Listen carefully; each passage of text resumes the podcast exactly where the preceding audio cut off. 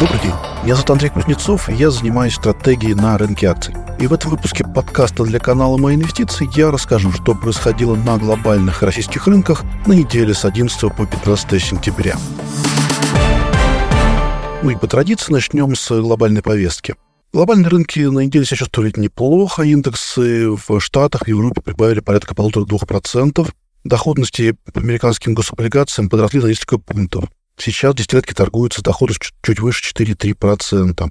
В Штатах вышла статистика по августской инфляции. Инфляция ускорилась до 3,7% год к году по сравнению с июльским уровнем 3,2%. Консенсус, конечно, ожидал несколько меньшего роста цен на 3,6%. Тут главное инфлацию ускорение инфляции внес рост цен на топливо.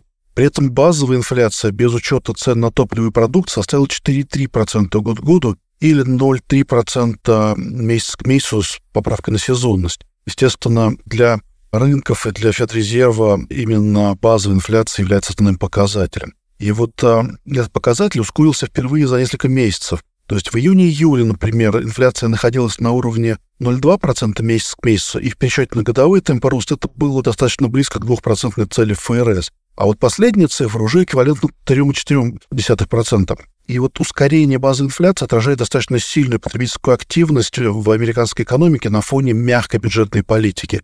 Вот, к примеру, ручные продажи в августе выросли на 0,6% месяц к месяцу, при том, что консенсус был лишь 0,1% роста.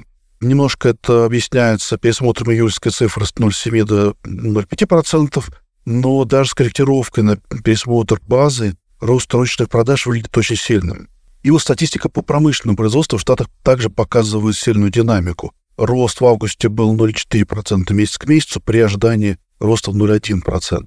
Вот руководство ФРС уже указывало, что сильная экономика создает риски нового ускорения инфляции, и поэтому последний принт по инфляции вряд ли уж был таким сюрпризом для ФРС. Но, тем не менее, последние цифры делают все-таки более вероятным новое повышение ставки на одном из следующих заседаний ФРС. А вот ЕЦБ повысил на этой неделе ставку на 25 базисных пунктов, и теперь ставка рефинансирования составит 4,5%, а ставка депозитов ЕЦБ 4%. В заявлении банка было сказано, что ставка достигла уровня, который позволит привести инфляцию к цели, при условии, что ставка будет держаться достаточно длительное время. Накануне заседания участники рынка не были уверены, решится ли все-таки ЕЦБ на повышение ставки, учитывая достаточно слабую экономику. Но вот, э, тем не менее, ЕЦБ решил это делать, именно сопроводив таким комментарием. Вот э, главным для рынка стало не собственно повышение ставки, а четкий сигнал, что цикл повышения ставки подошел к концу. Понятно, что нельзя исключать каких-то экстраординарных ситуаций, которые потребуют дополнительного повышения ставки, но вот базовый сценарий выглядит так, что ставка повышаться уже не должна. И вот после публикации решения ЕЦБ и комментариев доходности по долгосрочным облигациям еврозоны чуть снизились на несколько базисных пунктов, а евро упал к доллару и сейчас торгуются на уровне 1,065. Из Китая впервые за много месяцев пришла таки позитивная статистика. Рост промпроизводства ускорился до 4,5% год к году в августе.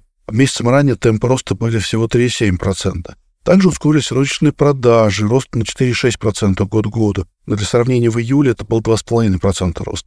И розничные продажи и промопроизводство оказались заметно лучше ожиданий участников рынка.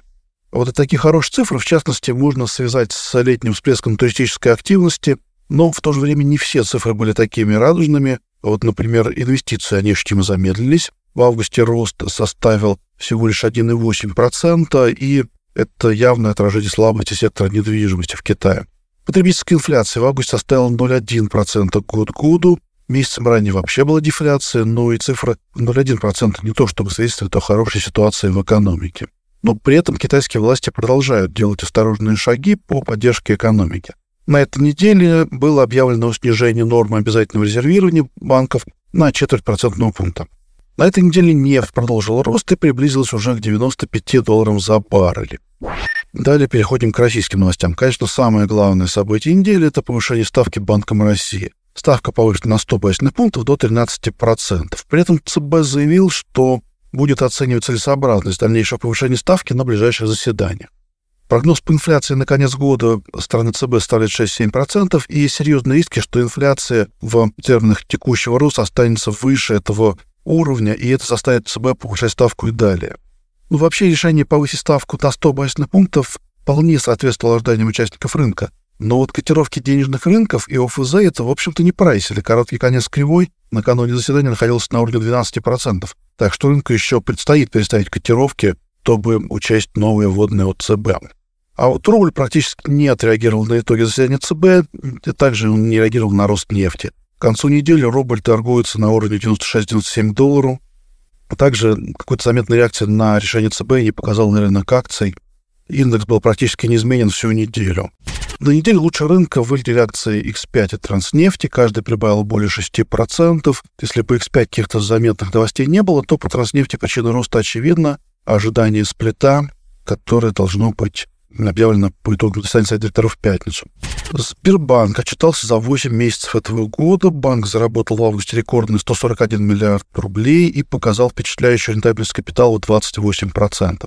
Это произошло благодаря высоким темпам роста кредитования и росту процентной маржи на фоне увеличения процентных ставок. По итогам недели акции Сбера опередили рынок, полтора процента.